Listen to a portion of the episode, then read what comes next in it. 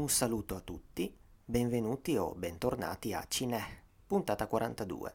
Io sono sempre Alessio, ma in questa puntata ci saranno altre due voci.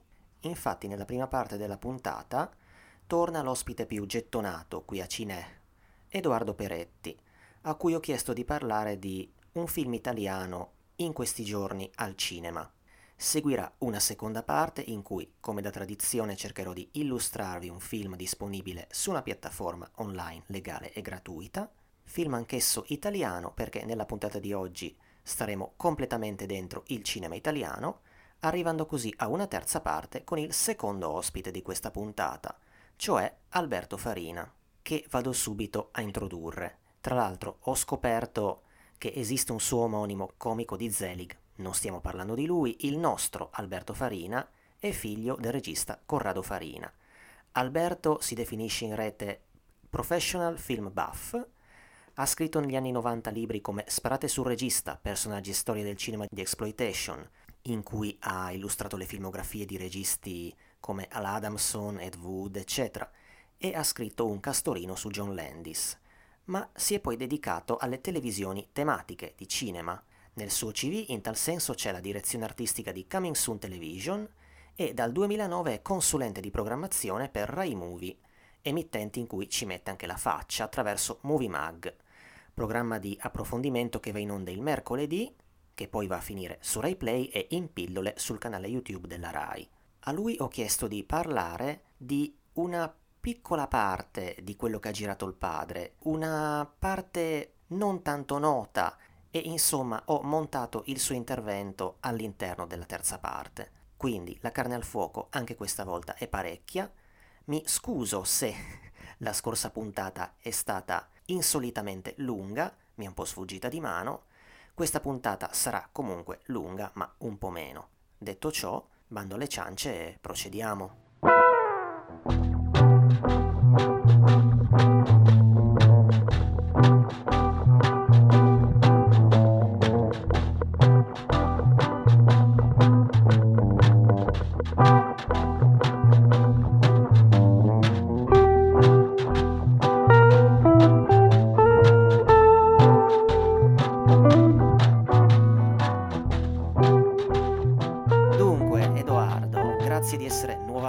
Ospite a Cinè.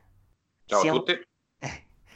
Siamo qui per parlare di Hammamet, il nuovo film di Gianni Amelio uscito lo scorso giovedì, peraltro anche con un certo successo di pubblico che, come ormai tutti sapranno, anche perché per esempio la figlia è stata invitata qua e là in TV a parlarne ed è comunque un film abbastanza chiacchierato, racconta di Bettino Craxi, definito nel film, se non erro, il presidente, ma ne racconta l'ultima parte della vita, quando eh, aveva deciso di andarsene, diciamo così, in esilio. Comunque sia, lascio come al solito all'ospite il lavoro sporco di dire in due parole, insomma, il soggetto del film. Come lo, come lo racconteresti tu in poche parole, prima di passare ad analizzarlo un po'?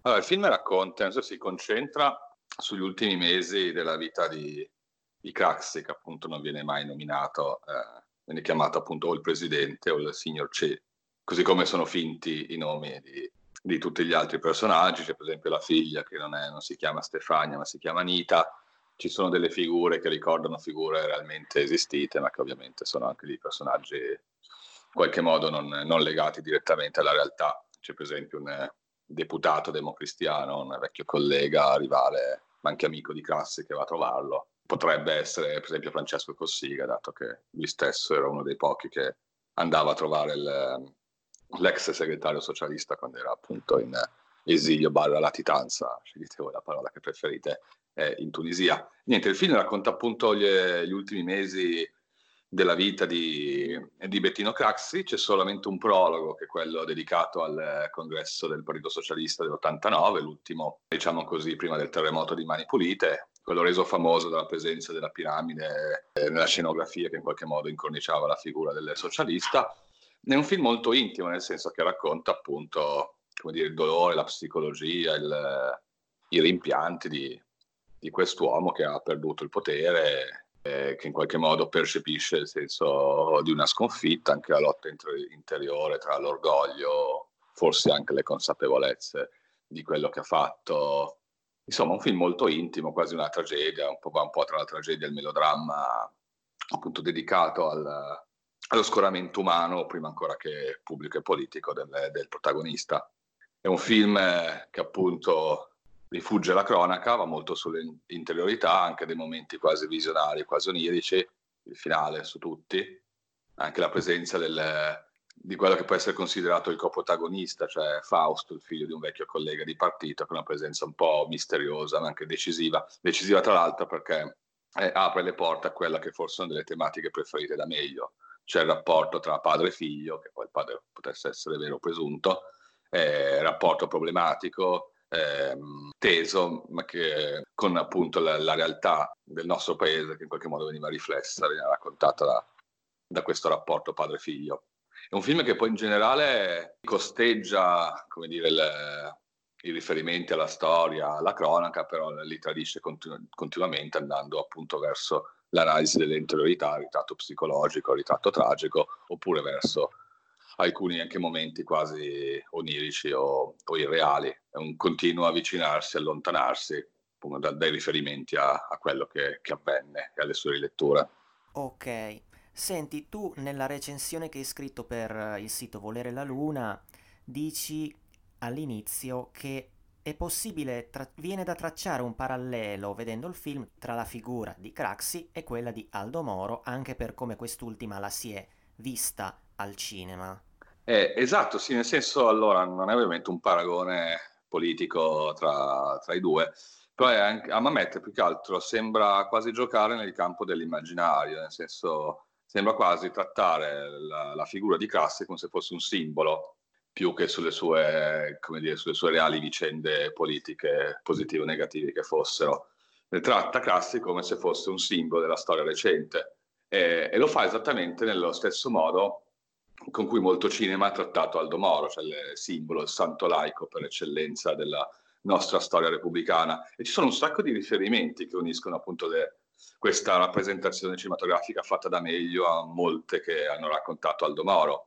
C'è quello citato da molti, più chiaro, del finale, il finale onirico in cui Craxi fa, compie una sorta di fuga che ricorda chiaramente quella di Aldo Moro nel finale di Buongiorno Notte. C'è per esempio la citazione, quella che diceva, adesso non ricordo le parole esatte, ma diceva vorrei più o meno vedere cosa sarà con i piccoli occhi mortali, che appunto Aldo Moro scrisse nell'ultima lettera alla moglie Eh, prima appunto di essere, di essere ucciso dalle Brigate Rosse. L'interpretazione di Favino, che è molto legata a quelle che fece Volonté, a quelle altrettanto mimetiche, altrettanto vissute che fece Volonté di Aldo Moro, sia in todo modo, in quella cattiva, diciamo così, in cui Aldo Moro era visto un po' come il simbolo del, del cancro, del potere democristiano, però c'era anche la necessità, in todo modo, in alcuni dialoghi, in alcuni momenti, veniva fuori anche...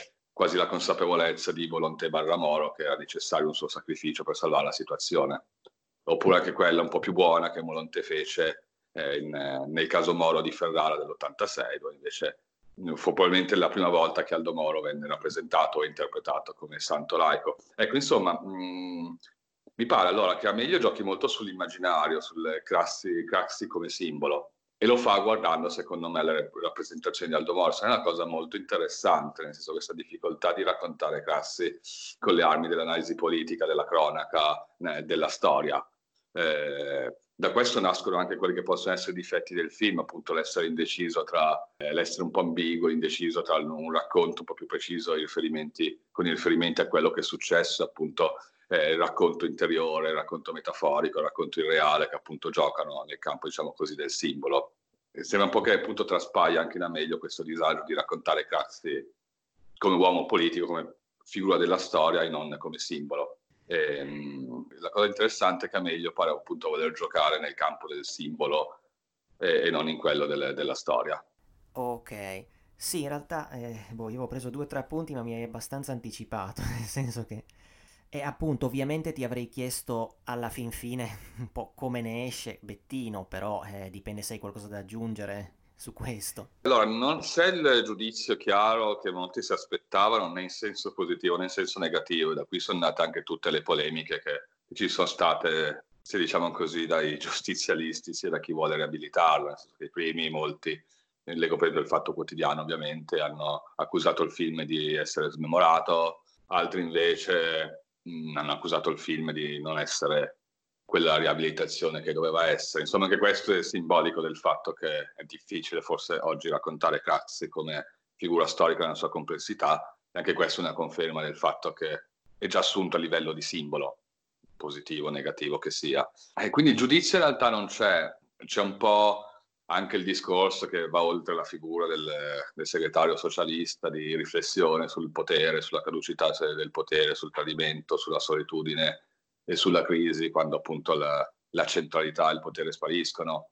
C'è molta pietà sumana, cosa che forse fa rendere, legger, pur essendoci giudizio chiaro, leggermente la bilancia verso il, non direi verso la, il, il pro Craxi, però comunque c'è una, appunto una certa pietà sumana che... in qualche modo, non userei il termine riabilita, però vuole sottolineare anche comunque l'umanità di Craxi, al di là dei giudizi negativi, anche un po' dei pregiudizi, o anche del riflettere esclusivamente sul fatto che fosse, insomma, dei crimini e del malaffare che ha commesso. Insomma, sì, un, un'insistenza verso la pietas umana c'è sicuramente. Non so se la definirei giudizio positivo, perché ovviamente le cose negative vengono... Eh, il malaffare, eccetera, tangenti e tutto quello che tutti noi sappiamo, vengono rimarcate con chiarezza, per esempio emergono anche dal confronto con questo Fausto, e diventa quasi un contraddittorio interno alla figura dello stesso Craxi.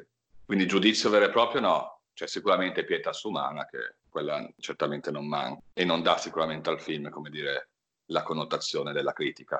Ok, dunque volevo magari concludere tornando un attimo su Favino, di cui... Molt, quasi tutti, insomma, i commentatori del film hanno lodato più che mai la performance in questo film. Favino, che appunto, lo ricordiamo, è forse, questo non è estraneo al successo del film, viene da un'altra interpretazione di, una, di un'altra figura ancora più, diciamo, bollente della storia del malaffare italiano, cioè il Buscetta, de, il traditore di Bellocchio. Eh, hai qualcosa da... avevi già accennato qualcosa prima, ma hai qualcosa da aggiungere sulla sua performance in questo film? Come, come se la cava, ma diciamo meglio, com, come, come rende un personaggio così in un film che tratta il personaggio Craxi poi in questo modo sfumato, come tu hai cercato di spiegare? Allora, sì, innanzitutto beh, c'è sempre la battuta che Favino si sta specializza- specializzando nell'interpretare persone che non gli assomigliano, anche, anche Tommaso Buscetta, insomma. Favino è, come hanno detto tutti i commentatori, è assolutamente bravo, anche perché secondo me è un'interpretazione che va oltre l'overacting, come si dice, cioè non c'è solo la somiglianza fisica, lui rende molto bene anche la voce, rende molto bene anche la gestualità, quindi non è solo trucco, non è solo... non è un effetto da bagaglino serio, diciamo così. E poi soprattutto riesce a rendere anche una recitazione molto complessa, rendendo anche tutte le sfumature di cui, dell'operazione, tutto il senso dell'operazione a cui ho cercato di accennare prima, quindi un po' questa lotta tra pubblico e privato, tra dolore privato e consapevolezza pubblica. Insomma, le, lo, sembra quasi che si porti sulle spalle proprio il senso dell'operazione di fondo di Amelio. Da un lato ciò lo rende appunto un'interpretazione immensa, dall'altro in alcuni punti rischia di mangiarsi un po' il film, come può capitare in questi casi. No, sicuramente non è un'interpretazione, diciamo così, da bagaglino serio, è un'interpretazione molto sfumata, molto complessa. Poi, avendo il film in generale pro e contro, pregi e difetti, eh, il rischio semmai che lui che ci sia un'eccessiva centralità della sua, della sua ottima interpretazione nel contesto generale del film, anche perché il cast è, diciamo così, di comprimari, con l'eccezione di Renato Carpentieri, che appunto interpreta il, quello che probabilmente è Cossiga, comunque un vecchio, il simbolo dei vecchi deputati, dei vecchi politici democristiani, che anche Carpentieri è bravissimo, ma, ma starà in scena al massimo cinque minuti. Gli altri comprimari, la recitazione, la media abbastanza bassa. Per esempio, io ho molto da ridire sull'attore che interpreta Fausto. Adesso mi sfugge il nome, te lo dico subito. Un'interpretazione, spiace dirlo così chiaramente, abbastanza mediocre. Comunque Luca Filippi. Quindi le, la grande interpretazione di Favino emerge anche perché Carpentieri è a parte, gli altri sono, non brillano, diciamo così, gli altri interpreti in generale. Il casting è stato forse uno dei problemi del film, ovviamente, Favino e Carpentieri a parte. Sì, sì, sulla modesta interpretazione dell'attore che, che fa Fausto non sei stato l'unico, insomma, non sei stato l'unico a rilevarla. Ok, va bene Edoardo, io ti ringrazio per questi ragguagli su Hammamet, che eh, come ti dicevo conto di vedere settimana prossima, perché comunque Gianni Amelio è uno dei registi italiani in attività che maggiormente apprezzo. Quindi niente, grazie e alla prossima. Grazie a te, grazie a voi, un saluto, alla prossima. I denari per la politica sono come le armi per la guerra. Mi spiace deludere qualcuno, ma la democrazia ha un costo. Entrano nel mio ufficio, frugano nei registri, cercano prove. Finanziamenti illeciti, chi, chi l'ha mai negati? Ma non tutto serviva per l'apparato. Ma qualcosa ci restava attaccato alle dita. Siete voi che lo candidate. Un giudice che vi poteva inquisire e non l'ha fatto. Io non parlerò mai. Saranno altri a farlo. Tanti altri. Perché per te questa vita è un giro tondo che abbraccia tutto il mondo. Lo so. Ed invece la corsa della vita per me. Ma in Italia le cose stanno cambiando, il peggio alle spalle. Alle spalle di chi?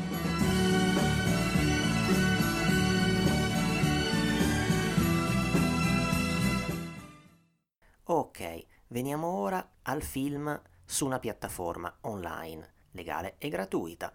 E questa volta vado a toccare una piattaforma che conosco da poco e che avevo solo citato un'altra volta qui a Cinè. Sto parlando di Rakuten punto tv. Una piattaforma a pagamento che però ha anche una limitata parte free, cui si può accedere con la semplice iscrizione. Per quello che riguarda i film free, ma qualcosa da mordere c'è. Secondo me c'è qualche decina di titoli con un bel po' di cinema italiano. Commedie, qualche film di Totò, qualche Tognazzi, qualche Sordi e non solo. La possibilità di vedere questi film gratis comporta poche, brevissime interruzioni pubblicitarie.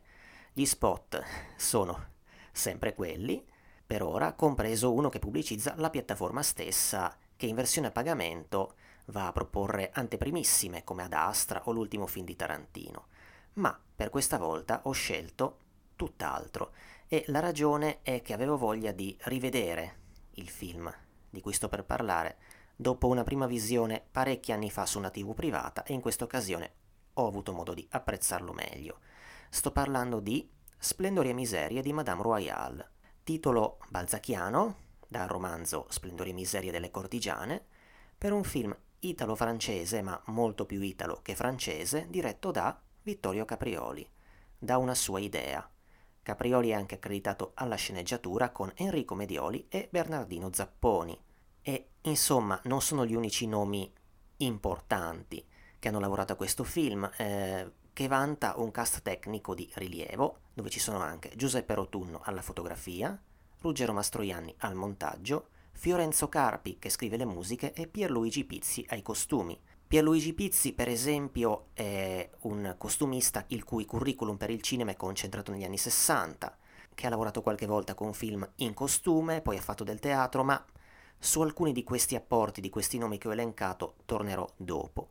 Gli attori, il protagonista è Ugo Tognazzi, lo stesso Caprioli partecipa come attore, c'è Maurice Ronet dalla Francia che interpreta il commissario, c'è Jenny Tamburi che interpreta la, diciamo così, figliastra di Alessio, il protagonista, e c'è pure, va segnalata, la partecipazione di alcuni attori della Compagnia dei Legnanesi, storica compagnia teatrale antravestì, che lo scorso Natale ha avuto l'onore di essere ospitata su Rete quattro con un loro film tivù natalizio, Non è Natale senza panettone. Dunque, Vittorio Caprioli è eh, molto più noto come attore, come volto e voce, che non come regista.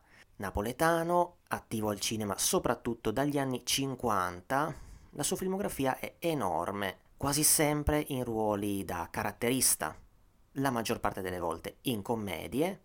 Che esempi fare della sua filmografia? Dove potreste averlo visto? Boh, attingendo non troppo a caso, le prime cose che mi vengono in mente sono le sue partecipazioni in alcuni film di Fernando Di Leo, come Il Boss, Il Poliziotto e Marcio, Diamanti sporchi di sangue, a volte fa il commissario lì, ma non sempre. Tra l'altro, Caprioli non è nuovissimo in questo podcast, perché un tot di puntate fa, quando mi dilungai sul film Villa Borghese, l'avevo citato perché... perché compare nell'episodio con Franca Valeri. Caprioli comunque aveva iniziato negli anni quaranta a teatro, sotto Streller, ha lavorato poi in Rai, anche con Luciano Salce. Il suo nome appunto è noto forse soprattutto in relazione a quello di Franca Valeri, con cui ha fatto coppia nella vita e sulla scena teatrale prima che qualche volta cinematografica. I due insieme ad Alberto Bonucci costituivano il Teatro dei Gobbi, un teatro, cito da Wikipedia, dallo humor sornione e privo di testi scritti. Con questa formazione fecero qualche spettacolo anche in radio. Comunque sì, appunto nel, nel curriculum di Caprioli c'è cinema, c'è teatro, c'è un po' di tv, ebbe anche un varietà a lui dedicato, Una serata con Vittorio Caprioli, c'è qualche serie televisiva, compare come attore anche in alcuni dei suoi film da regista, non in tutti, ma come sceneggiatore è accreditato soltanto nei film che ha diretto, e appunto andiamo un po' velocemente a illustrarli. Caprioli ha diretto sei film più un episodio di un film collettivo, sui quali avevano appuntato l'attenzione Fabio Francione e Lorenzo Pellizzari nel libro Vittorio Caprioli regista, edito da Falsopiano nel duemilatré. In effetti almeno cinque di queste sue sette fatiche dietro la macchina da presa sono degne di nota. Nel millenovecentosessantuno esordisce, come regista, con Leoni al sole, con nel cast Franca Valeri, Philippe Leroy, Carlo Giuffrè, e una specie di Vitelloni di Napoli, così definito su un dizionario di film, che racconta di eh, giovani napoletani in vacanza a Positano e dei loro rapporti con le donne. Il film è liberamente tratto da un romanzo di Raffaele La Capria, che ha partecipato alla scrittura. Qui Caprioli interpreta tale Giugiù, che si dedica a fallimentari avance verso donne. Segue l'anno dopo Parigi o Cara, che è uno dei non molti ruoli da vera protagonista al cinema per Franca Valeri, qui molto valorizzata nei panni di una prostituta che, da Roma, si reca a Parigi, città per cui stravede e in cui risiede il fratello.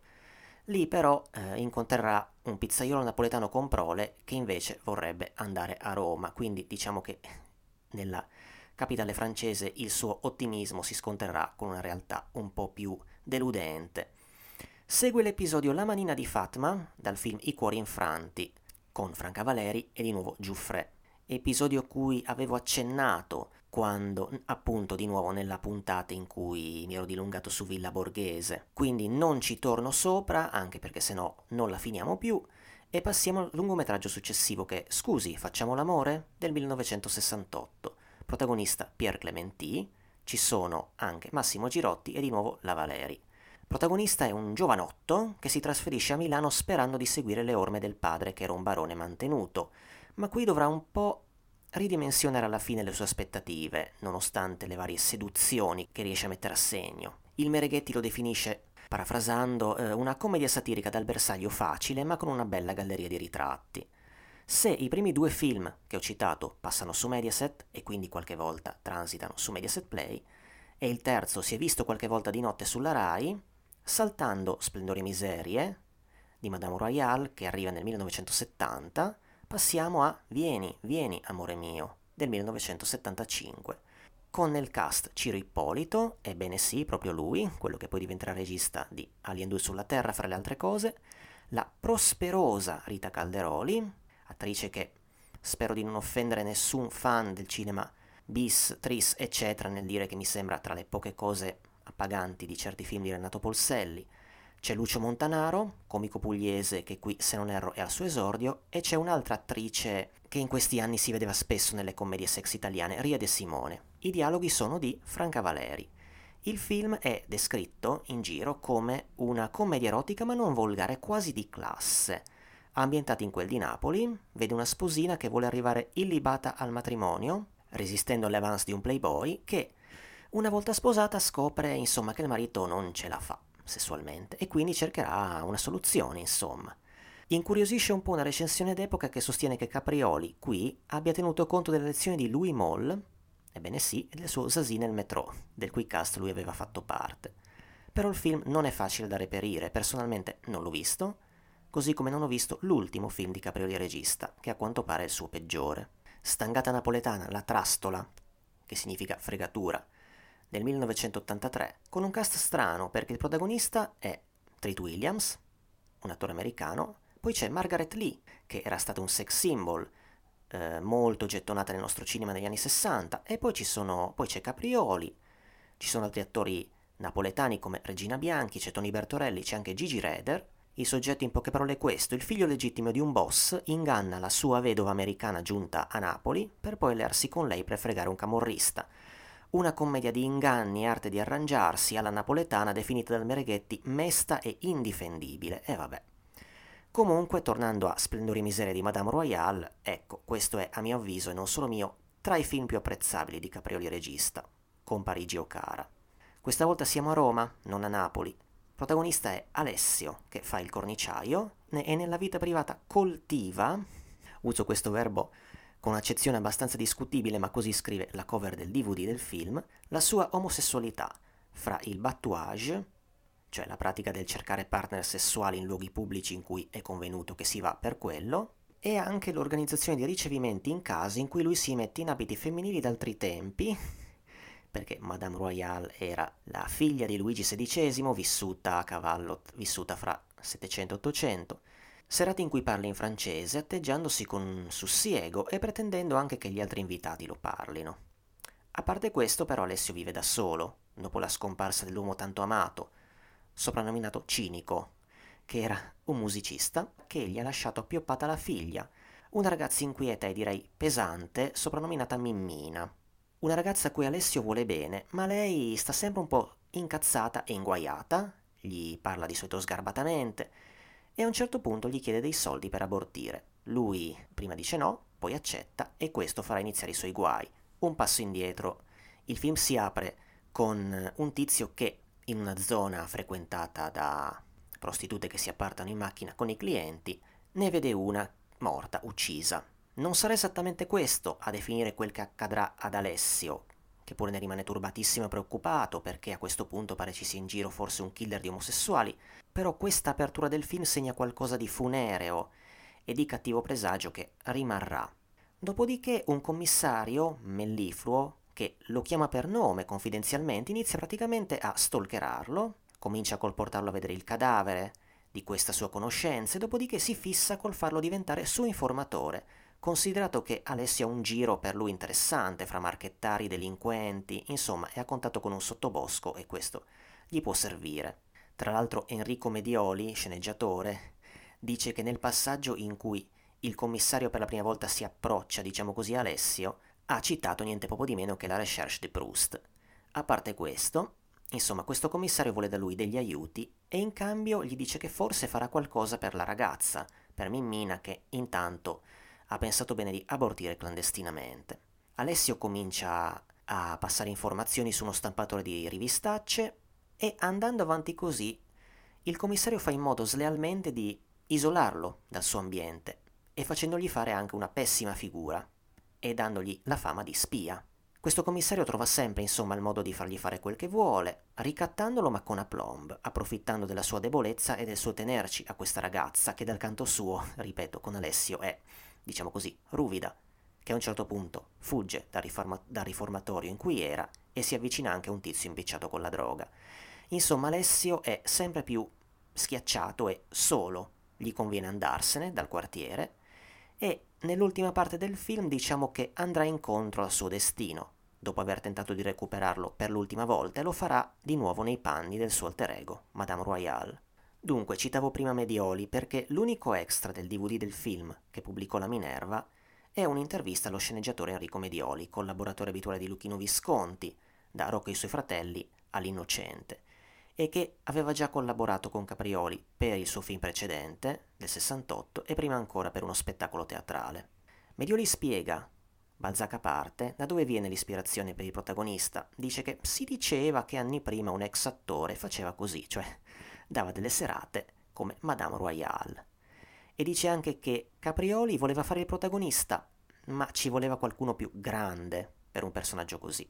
Caprioli in effetti poi nel film compare poco, compare all'inizio, metà verso la fine, nei panni di un amico del protagonista, che, per via del modo praticamente da geisha in cui si concia in queste serate gaie, è soprannominato Bambola di Pechino. Comunque a Caprioli, che come al solito è un grande, basta poco per lasciare il segno, bastano poche battute e il modo in cui le dice, per esempio nel passaggio in una di queste serate, quando passa dal francese al dialetto, così in un amen. Attingo e cito ora al dossier Quei bravi ragazzi, dossier sul cinema gay che la rivista Notturno pubblicò anni fa, dove Alberto Pezzotta dedicò una pagina al cinema di Vittorio Caprioli e al suo e al rapporto di questo cinema con l'omosessualità.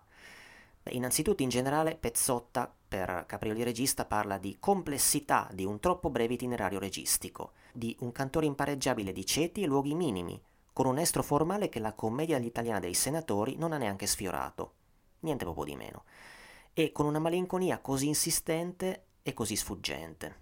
Ma a parte questo recupero critico, diciamo, all'epoca l'accoglienza critica del film non fu malvagia. A Caprioli si riconosceva una buona mano appunto nella creazione di ambienti e personaggi, che è un po' una costante di questi suoi film, anche se non piacque la piega noir, tra virgolette, che il film a un certo punto prende. Francamente non capisco il punto, anzi direi che dà sapore al film e dà drammaticità alla parabola del protagonista, i cui contatti col mondo che era suo e che gli stava attorno in questo modo vanno a dissolversi. Medioli ipotizza che ci si aspettasse un finale non negativo per questo protagonista. Eh, il film non fu un successo di pubblico. Secondo lui era un film in anticipo sui tempi, nel trattamento dell'omosessualità di un protagonista. Cita Morte a Venezia, che però verrà l'anno dopo. Ecco, qui Tognazzi interpreta un omosessuale, otto anni prima del grande successo, quello sì, con tanto di due seguiti, che tra l'altro ogni tanto, forse perversamente, mi viene voglia di rivedere, chissà se sono così brutti come, come si dice, non me li ricordo più bene, comunque otto anni prima del Vizietto. Ma se là interpretava un omosessuale non, passatemela, effeminato, al contrario del compagno impersonato da Michel Serrault, e, scrive Andrea Bruni nel dossier che ho già citato, quello del Vizietto è il primo ritratto, almeno per quello che riguarda il nostro cinema, di un omosessuale felice che ha raggiunto uno status non senza patimenti, una cosa importante per un film commerciale. Ecco, qui al contrario, dalla prima volta che apre bocca, prima ancora di vederlo davvero questo personaggio, prima di vederlo gestire, se ne coglie l'omosessualità. Voglio dire, non è certo un uomo gay sotto mentite spoglie che nasconda o che non viva la sua omosessualità. Però attenzione, se appunto Tognazzi fa, diciamo così, il gay, con un'interpretazione godibile, eh, l'attore piuttosto in forma, al netto magari di qualche momento un po' più, diciamo così, manierato, non siamo di fronte a una farsa in cui si deve ridere delle checche in scena.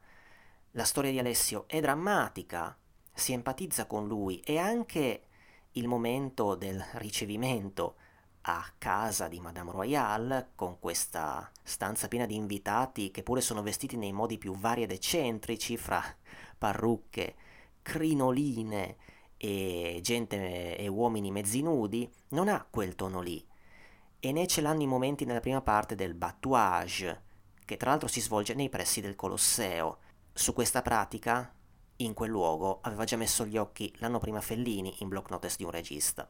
Ecco, tornando a quello che scriveva Pezzotta, lui rileva nei film, nel, nei, nel cinema diretto da Caprioli, un'attenzione costante all'omosessualità e un ruotare attorno alla rimozione dell'altro sesso. Questo non per militanza, né per trarne materiale melodrammatico, evidentemente c'era questa sensibilità in Caprioli. Se Splendori e miserie è l'unico suo film gay, diciamo, e che Pezzotta definisce archetipico e innovatore nel presentare un mondo inedito non solo al cinema, ma anche alla consapevolezza dell'italiano medio, il critico rileva anche come già Leoni al Sole si vada a chiudere con una fuga dal mondo delle donne, perché creano affanni e defiance.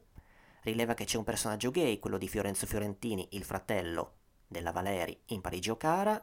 Rileva che il suo episodio in I cuori infranti è praticamente ginofobico, perché insomma quello della Valeri lì è il personaggio di una terribile arpia.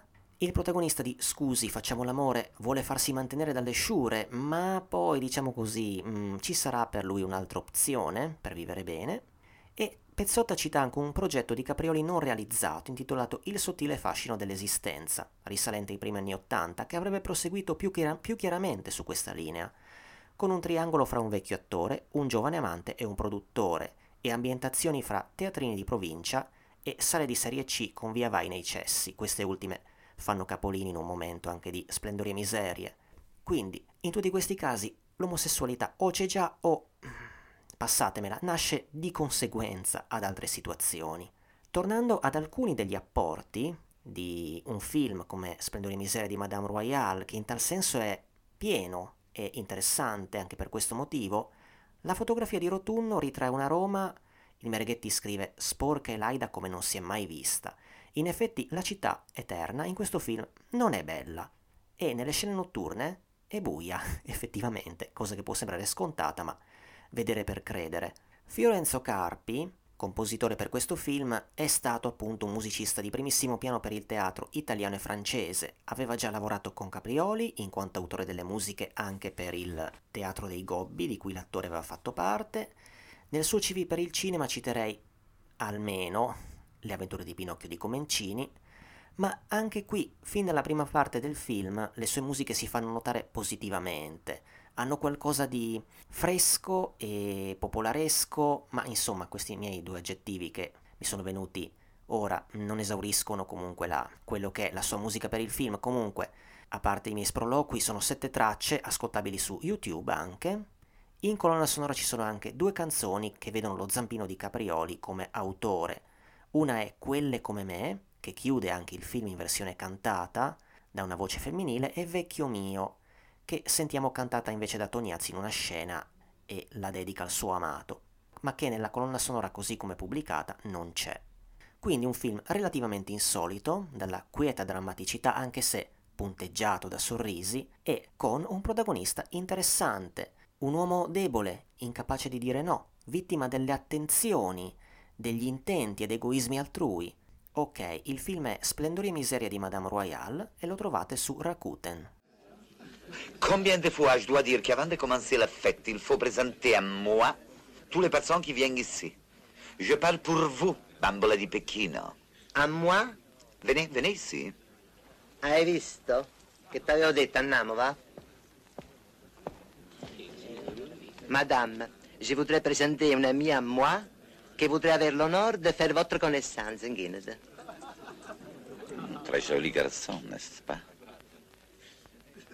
E il parla notre langue? No, madame, il è italien. Italien? E di che città? Mestre, sapeva che te de Venise? Oui. Venise, Venezia. E vous avez une gondole? Oui, madame, longue comme ça. Pas de vulgarité, n'est-ce pas? Pas de vulgarité. Escapé. Allez, allez, allez, allez, allez. Non, mais c'est le vent, mais... L'ho fatto buttare corta a questo.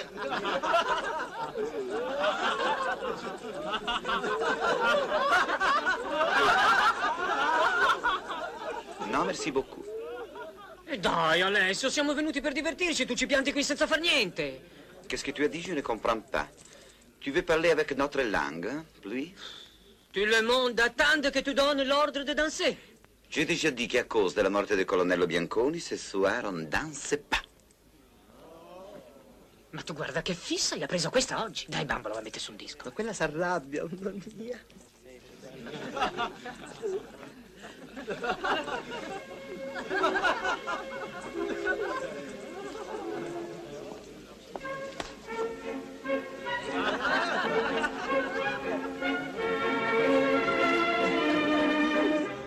Dunque, veniamo ora alla terza parte, proseguendo con qualcosa che potete vedere online su una piattaforma gratuita e legale e, come accennavo all'inizio, parliamo di Corrado Farina. Cominciamo così, con un po' di curriculum di quest'uomo. Dalla biografia che il regista scrisse sul suo sito corrado farina punto altervista punto org, lui si descriveva come un cinefilo vorace sin da giovanissimo e il suo approdo allo sperimentare con la macchina da presa è preceduto dall'attività per una rivista universitaria, Centrofilm, rivista che fece epoca perché mh, si occupò anche di cinemi di cui non molti parlavano, o comunque lo fece con cognizione, parlando di Nouvelle Vague, di cinema cinese. Era la rivista del Centro Universitario Cinematografico Torinese che aveva a capo Gianni Rondolino e vi scrissero penne note come Goffredo Fofi, Ugo Casiraghi, Farina arriva poi alla direzione del Centro Universitario Cinematografico, il C U C, e poi nella sua vita ci sono questi corti, una ventina di corti girati con amici, su cui torneremo dopo. Dopodiché, la cosa più prossima al cinema gli sembrava la pubblicità, e così Corrado Farina entra nello studio Testa. Da qui giunge a scrivere e dirigere mezzo migliaio, addirittura lui scrive, di caroselli. In realtà probabilmente il conteggio va fatto quanto a spot in generale, fra appunto caroselli, spot per il cinema, per la tivù. Con la pubblicità e con Armando Testa ebbe però un rapporto controverso, come dimostra il corto I Tarli del settanta. Dopodiché la proda al lungometraggio, con due film, Hanno cambiato faccia del millenovecentosettantuno e Baba Yaga del millenovecentosettantatré. Nel primo, da lui scritto e diretto, Adolfo Celi è il commendator Giovanni Nosferatu, ebbene sì, capo di una fabbrica automobilistica. Un ingegnere viene convocato alla sua villa e gli viene proposto un posto di comando nell'azienda, ma scoprirà che il commendatore è un vampiro. Il messaggio politico è evidente. In un film che avevo visto su grande schermo proprio in una serata in cui era stato ospite Corrado Farina, e ricordo come non male, mm, è definito da più parti datato, ma insomma. E il film, tra l'altro, non a caso contiene anche qualche parodia di pubblicità. Qualcuno cita come buona idea del film giustamente quella delle Fiat, che fungono da guardie per la magione del commendatore. Il film era uscito in D V D per Koch Media, ma è fuori catalogo, comunque si trova sul canale Film and Clips di YouTube. Segue poi appunto Baba Yaga, con Carol Baker nei panni dell'eroina, si fa per dire del titolo, c'è Isabelle de Funès, nipote di Louis de Funès, George Eastman e anche Franco Battiato, che appare molto brevemente all'inizio. Farina qui trasponeva da par suo sullo schermo il personaggio di Guido Crepax, questa strega lesbica che irretisce una fotografa regalandole una bambola, capace però di diventare una ragazza vera e propria e di uccidere. Secondo il Mereghetti è una fiaba gotica nell'era della contestazione. È un film secondo me non pienamente bello, ma esteticamente molto interessante, con un po' di erotismo anche, e che ha dietro una storia travagliata, perché fu prima massacrato dalla produzione, e il regista racconta negli extra del D V D di averlo riassemblato con pazienza e poi tagliuzzato dalla censura. L'edizione in D V D reintegra dei minuti non visti prima e eh, anche dei tagli come il nudo di Baba Yaga, consegnandoci così il film in una versione vicina a quella originaria. Qui Farina fa anche dei tentativi proprio di riprendere il linguaggio dei fumetti di Crepax con eh, fotogrammi fissi simili a tavole di fumetto. Tre anni prima di Baba Yaga, Farina aveva già girato un corto tra il tributo e la lezione su Guido Crepax e il suo apporto al linguaggio del fumetto con Freud a fumetti, che trovate su YouTube, sul canale di Alberto Farina.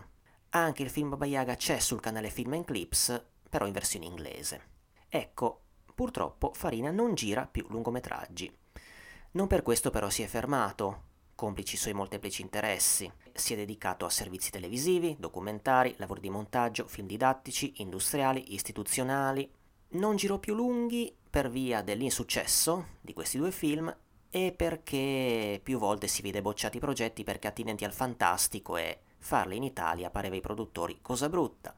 Farina era lì lì per tornare a dirigere un lungometraggio negli anni Ottanta con Un posto al buio, che, definiva, che definisce una variazione moderna in chiave noir del Fantasma dell'Opera, ma il film non fu realizzato. Farina è diventato comunque anche scrittore e il primo romanzo pubblicato è proprio Un posto al buio. Sono seguiti fra gli altri Giallo antico e Vita segreta di Emilio Salgari, sulla morte dello scrittore. Tra l'altro su YouTube trovate anche Salgari della nostra infanzia, che parla proprio di questo anche attraverso le parole del figlio di Emilio, Omar. Ha poi pubblicato storie di sesso e di fumetto, eh, dei romanzi ambientati, dei romanzi che parlano di cinema, romanzi che spesso sono nati come soggetti cinematografici. Corrado Farina comunque è scomparso nel duemilasedici. Ecco, nel ripercorrerne il curriculum artistico ho fatto una parentesi quando si arriva ai film a passo ridotto e siamo a fine anni cinquanta, e a questo punto vi lascio alla intervista e alle parole di Alberto Farina su questa parte della produzione di Corrado, e ci risentiamo dopo. Dunque Alberto, innanzitutto ovviamente ti ringrazio per aver trovato uno spazietto per il mio podcast. Grazie a te, grazie di aver pensato a papà, e insomma sempre, parlo sempre volentieri di mio padre.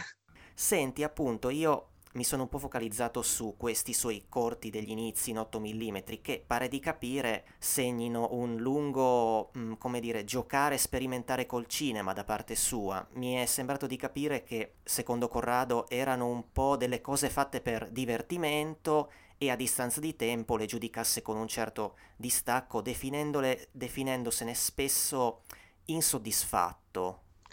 Allora, papà è sempre stato molto critico con, con tutti e con se stesso, quindi questo è vero.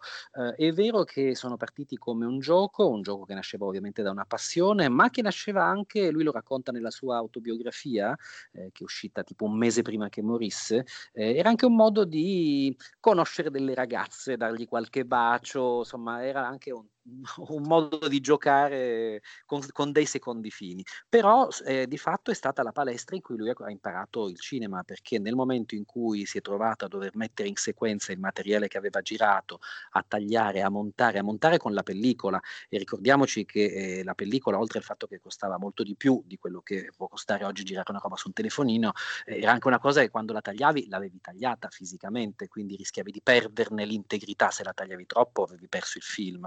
Per cui eh, si poteva sbagliare, ma fino a un certo punto lui, tagliando fisicamente e riattaccando la pellicola, cominciò a scoprire eh, le, mag- le magie del montaggio, senza dover fare una scuola di cinema, senza dover teorizzare il montaggio analogico di Eisenstein e via dicendo. Per cui è stato un gioco, un gioco tra amici per stare insieme, e una palestra in cui lui ha si è cominciato a mettere in pratica la sua passione e, e ha imparato veramente facendosi la gavetta da solo.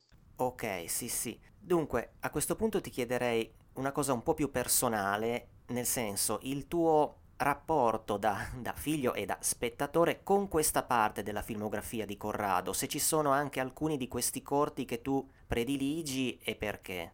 Allora, io eh, da quando ho memoria, eh, papà ce li faceva vedere, ce ne faceva vedere alcuni, perché altri erano più da grandi, non perché fossero fin da adulti, ma perché secondo lui non ci divertivano. Però io ricordo da piccolo di aver visto L'ultimo scapolo, che era una commedia un po' alla René Clair, eh, con l'ultimo scapolo rimasto sulla terra, inseguito da tutte le donne che cercavano un compagno. Ricordo, ne ricordo diversi, e quello a cui io mi ero più affezionato era uno di fantascienza. Allora, il titolo del, del film è, si chiamava Terra, ed è era una cosa molto rarefatta, molto stilizzata, girata ehm, nelle scenografie suggestive di eh, Torino sessantuno, già abbandonate, con un sacco di filtri gialli, blu, eccetera, e raccontava di eh, un, c'è cioè un unico personaggio, un astronauta che arriva sulla Terra da non si sa quale lontano pianeta e eh, trova la Terra disabitata, e progressivamente si rende conto che gli esseri umani si sono autodistrutti per un eccesso di ambizione. Era un... Uh, un film che derivava un po' le sue suggestioni dal Pianeta Proibito, eh, in maniera però più metafisica, anche perché poi il budget non era lo stesso e c'era appunto un unico personaggio, però vi ricordo che è sempre stato uno dei miei preferiti. Qualche volta papà ci diceva vivaci, vediamo un po' di filmini, non si chiamavano cortometraggi, li chiamavi filmini o gli otto millimetri, e, e niente, qualche volta la sera ci si trovava tutti insieme in salotto e papà proiettava i suoi film. Sì, sì, si chiamava Terra, l'ho visto, e infatti ci sono dei pezzi di Torino come la monorotaia, che la famosa insomma, monorotaia di eh, Torino sessantuno, sì, che avrà funzionato, esatto. Non so, due mesi penso, non so quanto avrà funzionato. C'erano anche delle scene girate in qualche, al di là di, de, de, delle rovine o comunque abbandonate di Torino sessantuno, c'era anche qualcosa girato in qualche luogo scientifico, cioè tutti gli interni, il computer, eccetera, in qualche vero laboratorio scientifico di altissimo livello dove qualche amico gli aveva dato accesso. Tra l'altro in quel film, scusami se ti ho interrotto, ma è una, una curiosità divertente, eh, la, l'astronave, un, insomma, un po' di effetti speciali fatti in sovrimpressione li aveva fatti Armando Valcauda, che credo sia di Torino anche lui, o comunque di quelle parti, e che anni dopo poi ha collaborato con, mi pare, con Luigi Cozzi eh, in Scontri Stellari e alcuni film lungometraggi veri, insomma, diciamo professionali o semiprofessionali. Hai fatto benissimo a dirlo, sì sì. No, l'unica cosa che volevo aggiungere su Si chiamava Terra, a parte le scene negli interni, sono questi momenti abbastanza, diciamo, di, di semplice efficacia, con queste inquadrature eh, in cui non c'è nessuno su questa terra, che è una cosa semplicissima ma che funziona. Sì, e... era, era ovviamente si faceva di necessità virtù, eh, però sì. Ecco, rivedendo anche in tempi recenti i film di papà, mi accorgo con un certo stupore, forse non dovrebbe essere quello di un figlio che tanto ammira il padre, ma insomma con un certo stupore di una cura formale nella fotografia che non ci si aspetta o che non, sono, non ero abituato a vedere nei film a passo ridotto. Cioè, a me capitava di venire su a Torino quando c'era Torino Cinema Giovani, c'erano un sacco di film girati più o meno nello stesso modo, in cui però in nove casi su dieci c'era una sciatteria visiva perché si pensava solo all'inquadratura o magari a scrivere o alla recitazione, e invece questi erano abbastanza curati come illuminazione, anche in maniera magari un po' estrema, ma sapendo che erano fatti con mezzi davvero di fortuna, con le lampadine che c'erano in casa e con appunto una pellicola otto millimetri e una cinepresa che funzionava a molla, eh? Perché questi erano girati con delle Bolex Payard che funzionavano alla molla, per cui a volte erano post sincronizzati, ecco, poi a un certo punto papà si attrezzò con delle cineprese sonore, ma all'inizio girava veramente con questa cinepresina a molla che poi ho ereditato io e poi aggiungeva la pista successivamente senza troppo badare al sincrono. Ok, senti, come ti anticipavo, io poi nel corso della puntata andrò a parare un po' di più su Giro Giro Tondo, che secondo me è abbastanza mani basse tra, i, tra questi corti in otto millimetri suoi che ho visto, il suo migliore. Tu a riguardo che ne pensi? Hai qualche ricordo, qualche opinione? Allora, eh, Giro Giro Tondo era uno dei miei preferiti, diciamo, del, di quando ho cominciato a capirci qualcosa di più di cinema e sono stato in grado di apprezzare storie un po' più complesse. Papà lo riteneva curiosamente non, eh, non tra le sue cose migliori, lo trovava un po' pretenzioso e un po' sperimentale in un modo forse già un po' vecchio, eh, forse si stava già avvicinando al professionalismo, credo che avesse già cominciato a lavorare da tempo allo studio Testa, quindi già lì si sentono un po' queste sue angosce e sensi di colpa nei confronti Del, dei, dei persuasori occulti, della pubblicità, del consumismo, di tutte queste, queste cose qua. Leggeva Packard, leggeva Marcuse, quindi in qualche modo è un film che anticipa gran parte dei, dei, dei, dei temi che poi troviamo nel suo più lungometraggio, che era Hanno cambiato faccia, eh, in maniera un po' godardiana. Godard è uno Dei, degli amori cinematografici di mio padre, che però gli preferiva eh, decisamente, che ne so, Bergman, ecco. Godard gli piacque molto all'inizio e poi però se ne disamorò, soprattutto via via che Godard esplorava sempre più interessi politici, l'impegno politico, ecco, forse è uno sperimentalismo che a quel punto dimenticava forse quello che per, per papà era una, una cosa di importanza capitale, cioè il rapporto con lo spettatore. Ecco, probabilmente lo, eh, papà riteneva Giro Giro Tondo un film troppo godardiano e troppo poco spettacolare. Lui amava il cinema di genere, amava il cinema che prima ti, ti intrattiene e poi, se ha tempo e, e se riesce a farlo in un modo che abbia senso, magari ti dice anche qualche cosa, ma prima di tutto per lui c'era lo spettacolo.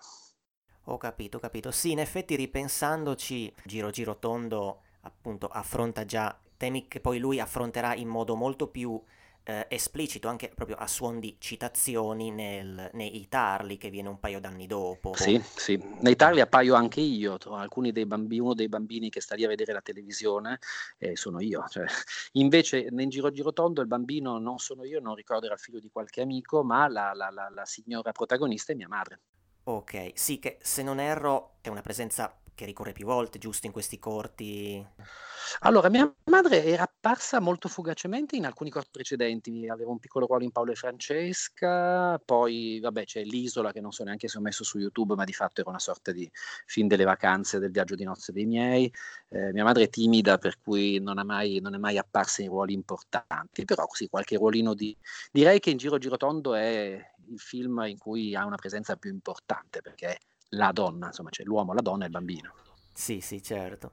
Senti, concludo con questo. Questi lavori, queste pellicole, che fine avevano fatto? Nel senso, erano state, diciamo così, accantonate? E in ogni caso, mh, che cosa ti ricordi del lavoro di recupero e digitalizzazione che è stato fatto di questi lavori in otto millimetri? Allora, le pellicole erano a casa nostra, erano proprio delle pellicole fisiche, delle bobine di plastica con dentro questo, questa pellicola otto millimetri in copia unica, perché poi era, era pellicola invertibile, quindi era un negativo che poi una volta sviluppato diventava il positivo, quindi avevi soltanto questa copia.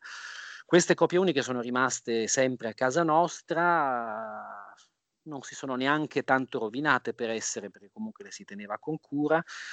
Dopo che io sono uscito di casa, credo che papà sia stato contattato da dei suoi fan, di cui adesso purtroppo non ricordo il nome, ehm, che hanno preso le pellicole, le hanno digitalizzate, hanno fatto un po' di restauro digitale e ti parlo di, guarda, non penso più di una decina di anni fa, cioè sono, le hanno tenute per un po' e hanno fatto credo un po' di ripulitura, avranno rimesso a posto qualche giunta che magari era saltata, eh, perché poi le giunte erano fatte con lo scotch. Diciamo che la cosa che degradava di più, più della pellicola, era lo scotch, perché perde la capacità adesiva e qualche volta l'acido magari rovina un po' la pellicola, però altrimenti se no erano abbastanza in buone condizioni. Ok, ma senti, c'è qualcuno di questi corti che è proprio andato perduto o, o no? Guarda, credo di no, adesso non ricordo se, se sono riuscito, mi pare che ce n'era uno che potrebbe essere Paolo e Francesca, che non sono sicuro se no, potrebbe essere andato perduto questo, che era una versione appunto del, del Paolo e Francesca, insomma della, della storia di Paolo e Francesca dalla Divina Commedia raccontata eh, attraverso, attraverso la storia, per cui c'erano i Paolo e Francesca americani nell'era del divorzio, c'erano Paolo e Francesca siciliani, una sorta di presa in giro di divorzio all'italiana, il tutto unito da due...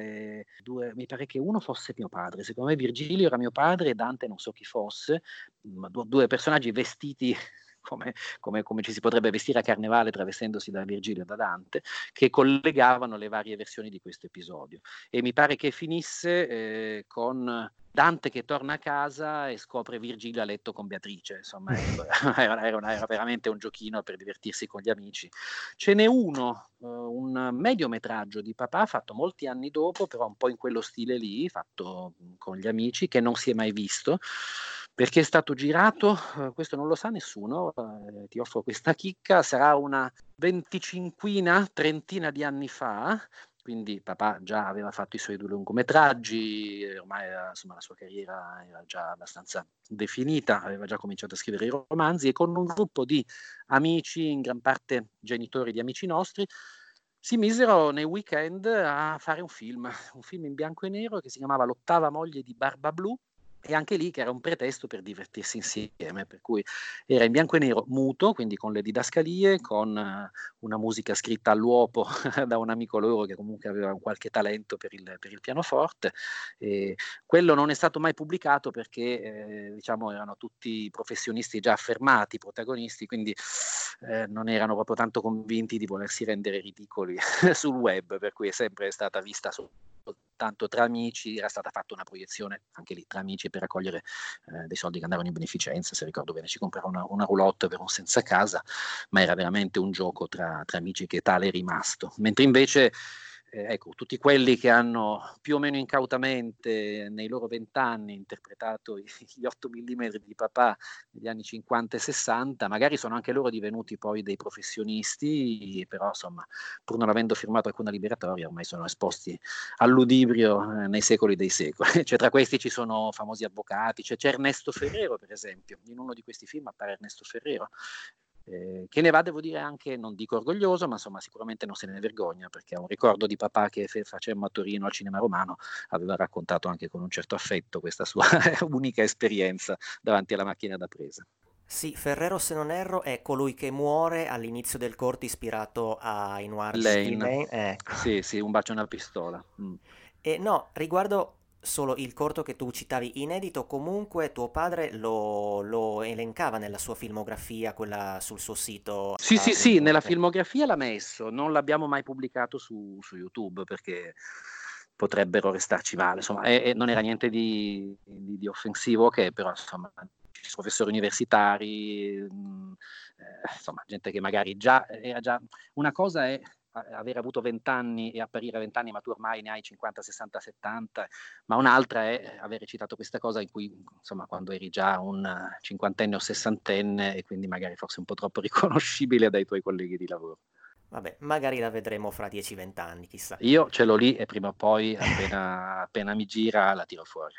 Va bene Alberto, ti ringrazio molto, sei stato disponibilissimo, ti ho fatto perdere già sin troppo tempo, quindi a questo punto ti ringrazio ancora ufficialmente e insomma alla prossima. Grazie a te, eh, grazie a chiunque eh, si ricorda di papà e ha voglia di vedere i suoi lungometraggi e magari gli piacciono al punto da volersi recuperare anche i cortometraggi o appunto come diceva lui gli otto millimetri, eh, si trovano più o meno facilmente su YouTube, altrimenti insomma scri- che scrivano a te o che scrivano a me, in qualche modo troviamo il modo di farli vedere. Dunque, come avete sentito, Corrado Farina arriva a girare questi corti un po' casualmente, ne parla come di passatempi divertenti fatti con amici fra le sessioni di esami. Il regista ricorda come le cineprese allora fossero ben scarse, uno dei suoi amici ne aveva una e così iniziò. E insomma iniziò con l'impudenza, lui dice, di rifare Bergman, di parlare di San Francesco, di Dracula, di Garcia Lorca, della fantascienza, un'impudenza però felice perché diversi di questi corti ottennero premi nei festival di categoria. Dunque, senza citarli ovviamente tutti, facendo un po' una cavalcata, fra questi corti tutti aperti dal cartello Dado Film presenta, Dado dal soprannome del regista, il primo del cinquantanove è Tra un bacio e una pistola, una storia crime con inseguimenti fra Fiat seicento e spari fuori sincrono, così commenta ironicamente lo stesso Corrado, corto il cui audio però è andato perduto. E senza audio ma volutamente, e muto con didascalie, accadde a Catone, del sessanta, ed è una scelta felice secondo me perché evita quel che di faticoso c'è nel gracchiante audio di questi corti in otto millimetri. Qui il protagonista è eh, l'addetto che nel suo regolare ufficio, vicino a quello di San Pietro, riceve nell'aldilà le anime e deve decidere se indirizzarle a una porta alla sua sinistra o alla sua destra, da una parte c'è il paradiso, dall'altra c'è l'inferno. È severissimo, è super moralista, ma dopo essere stato invitato nella peccaminosa Roma per cercare di raddrizzarlo un po', gli basterà solo il contatto con una donna per cambiare drasticamente. Ma nel frattempo, in uno dei passaggi più simpatici, trova modo di correggere, da bravo censore, insomma, democristiano diremmo, il manifesto di un film Affissi in strada, dove la Brigitte Bardot di Manina ragazza senza veli viene da lui rivestita a suon di vernice. Dello stesso anno Il figlio di Dracula, con questo Draculino mandato fra i viventi che però delude i genitori perché è troppo buono, e qui Farina con ironia si ispirava comunque a I vampiri e al Dracula del cinquantotto. L'ultima estate è, uno de- è invece un corto più serio, su un amore stroncato dai nazisti. Poi ne salto alcuni che Alberto Farina ha citato, si passa poi al sessantatré, dove abbiamo fra gli altri un altro corto ambizioso, come La sposa infedele, che, che mette in immagini una poesia di Garcia Lorca. C'è Povera Italia nel sessantacinque, che racconta la vita di un'automobile, contesa fra fascisti e partigiani. Di nuovo, meno serio, c'è Carlo Martello ritorna dalla battaglia di Poitiers del sessantasei, corto simpatico che, in modo essenziale, tutto girato all'aperto, mette in immagini proprio il brano di De André. Ma veniamo ora all'ultimo di questi film a passo ridotto, che secondo me è senza dubbio il suo migliore. C'è un, un bello stacco per bontà delle idee anche visive e concisione. Sul sito che citavo prima, una citazione lo inserisce nella filmografia del regista come capostipite di una trilogia di critica alla società dei costumi, che include i successivi I tarli e Hanno cambiato faccia. Questi corti sono presentati sul canale YouTube di Alberto Farina con parole del regista, di solito tratte dal suo libro Attraverso lo schermo, film visti e film fatti, edito da Il Foglio Letterario nel duemilasedici. E questo lo definiva un tentativo di fantascienza alla Godard, che si rifà alla asciuttezza provocatoria di Alphaville, il film del sessantacinque con Eddie Constantine e Anna Karina, che tra l'altro è in italiano su Vid, e si rifà all'episodio godardiano di Rogopag. Non mi soffermo su Alphaville, riassumo però brevemente il secondo, anche perché onestamente non me lo ricordo più, dovrei rivedere il film. Comunque, Rogopag è un film episodi d'autore, l'episodio che ci sta dentro più famoso è La ricotta di Pierpaolo Pasolini, l'episodio di Godard si intitola Il mondo nuovo e racconta di un mondo che cambia, anche se non in modo eclatante, dopo un'esplosione atomica sopra Parigi. Dopodiché la gente si comporta in modo diverso e il protagonista si accorge che anche la sua ragazza si esprime in un modo nuovo. Si rende conto che questa esplosione ha distrutto il senso comune e di essere quindi un ultimo uomo. Rogopag c'è su Rakuten punto tv. Ecco, Farina non era molto convinto di Giro Giro Tondo, io lo sono di più. Vado un attimo a riassumerlo. Il film racconta la giornata tipo, nel senso che, si fa intendere, sono giornate sempre uguali, di una famiglia in un futuro nel quale la vita è ormai completamente regolata e meccanica.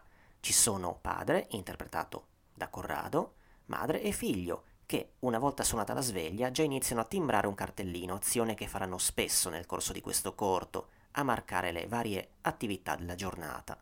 Qui ci si nutre in modo molto sobrio, come immaginabile, con delle pratiche pastiglie, che fungono da pasti. il babbo sfoglia giornali composti solo di pubblicità, e tra l'altro nei tarli ci sarà un passaggio analogo, poi si reca al lavoro, che è quello di prendere, timbrare e passare fogli come una macchina umana.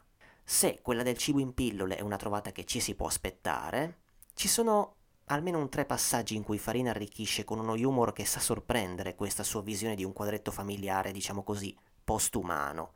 Uno è l'indottrinamento del piccolo, che appunto essendo piccolo deve ancora venire formato, ma in modo essenziale e finalizzato a vivere in un futuro così. Viene quindi chiuso in uno stanzino dove da uno schermo riceve delle lezioni che vi lascio scoprire. Un altro è il momento in cui il bambino gioca, e gioca pesante, come a suggerire che c'è una componente umana selvaggia che è del tutto repressa in questo mondo, e risulta così un po' inquietante, o forse al contrario il fatto che in un mondo così la violenza può esprimersi solo in questa forma limitata di gioco. E un altro momento ancora felice è il messaggio audio che accompagna l'amplesso di marito e moglie e che esprime con humor il senso che il sesso coniugale ha in una vita così. Il tutto portato avanti da un'idea forte nella colonna audio, un'idea che rende più opprimente il tutto, perché dall'inizio alla fine sentiamo il forte click-clock di un orologio di controllo aziendale che scandisce la vita dei protagonisti. Insomma, in undici minuti Farina secondo me mette a segno un lavoro compiuto, godibile e inquietante al punto giusto. Come già accennavo, molti di questi corti sono stati caricati su YouTube da Alberto Farina, insieme a qualche carosello, a brevi documentari successivi a questo periodo degli otto millimetri. Se invece vi piace il supporto fisico, l'edizione Collector's Edition della Cinecult di Baba Yaga ha nel secondo disco un tot di corti di Farina, con una sua introduzione. C'è una selezione che va da Il figlio di Dracula a un filmato pubblicitario di metà anni ottanta. Ok, veniamo alle consuete informazioni finali. Cinè lo trovate dal giovedì sulla nostra pagina di Anchor. L'indirizzo preciso è anchor punto f m slash cinè podcast. Ma siamo un po' dappertutto. Siamo su varie piattaforme, siamo su Google Podcasts, Apple Podcasts, iTunes, Spotify. Se andate sulla nostra pagina di Anchor trovate elencati tutti i posti in cui potete ascoltarci. Vi invitiamo a seguirci sui social, prima di tutto su Facebook, per aggiornamenti sulle puntate e qualche contenuto in più in merito agli argomenti trattati, ma siamo anche su Instagram, siamo su Twitter. Se volete, quando non mi scordo di mettere i link, siamo anche su Telegram. Se vi piace questo podcast vi invito caldamente a consigliarlo agli amici più cari, anche ai nemici se volete, e di condividere le puntate sui social. Detto ciò, un saluto da Alessio e buoni festini an travestì. Il brano che state ascoltando è A Good Base for Gambling di Comico.